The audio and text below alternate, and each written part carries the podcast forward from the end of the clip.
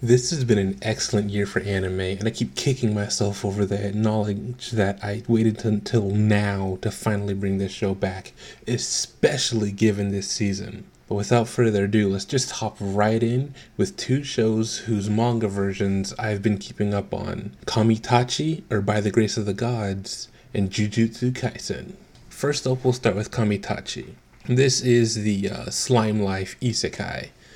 A adult man who's been working in a black company dies and is resurrected into a new world where he adopts some slimes via his taming abilities and just his everyday life without spoilers, it the show is really what I just said. That's pretty much all there is to it. There's no deep story. There's no crazy stuff going on. At least not as far as the manga's gone. It's just a super simple, super easy. You know, turn your brain off and just watch kid messing around with slimes and doing all this fun stuff and just leading a fun life, which is kind of what the gods who bring him into the world tell him to do. You know, just hey, your last life was kind of hard. Just you know, chill, have some fun. Um, as far as whether or not I'm going to keep up with the show, I probably will because I'm already keeping up with the manga. So why not?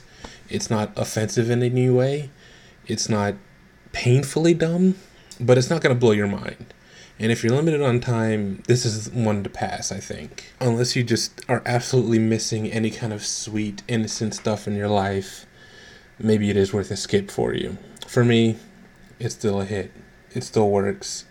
I will be keeping up with it. Let's hope that it goes further than the manga, which usually happens with these isekai adaptations because the, the manga release is very slow. And um, we'll see where this all goes, you know?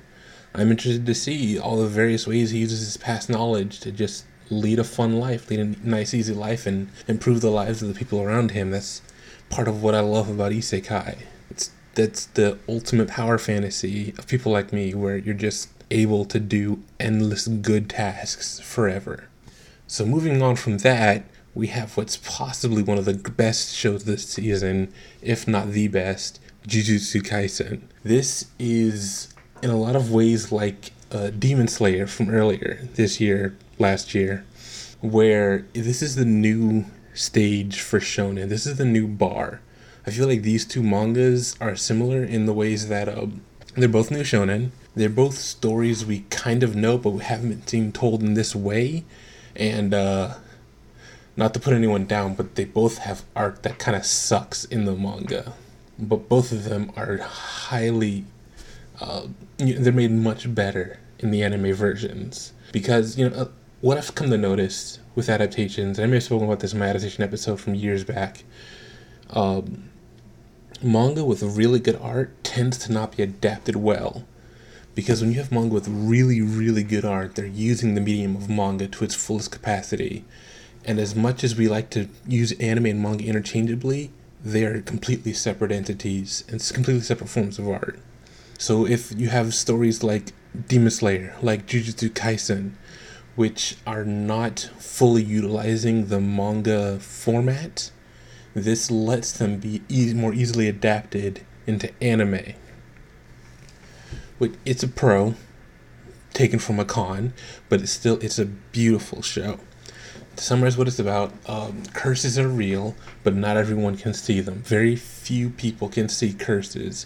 Curses are just you know any evil spiritual entity, typically born from the negative emotions of people's minds. And uh, this focuses on a trio of high school kids and their journey into being coming full on. Uh, jujutsu warriors, you know, they deal with getting rid of curses, exorcising curses, eliminating them in violent ways. You know, one uses um, summons from his shadows, another gr- the girl uses you know hammer and nails.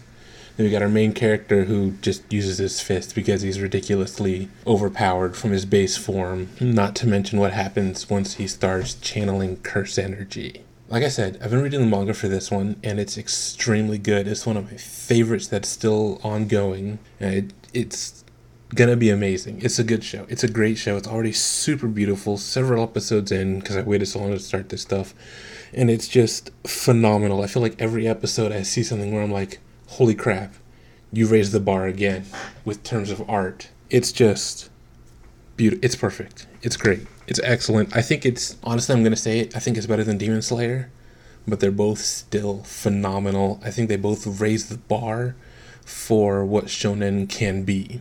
You know, between before we had uh, Hero Academia and oh shoot, the one with the screaming kid, Black Clover, and you know they they both had their pros and cons. Uh, Black Clover certainly more cons than pros, but they were kind of they were like an initial step to where shonen could go. But I feel like Jujutsu Kaisen and Demon Slayer are where I want them to go.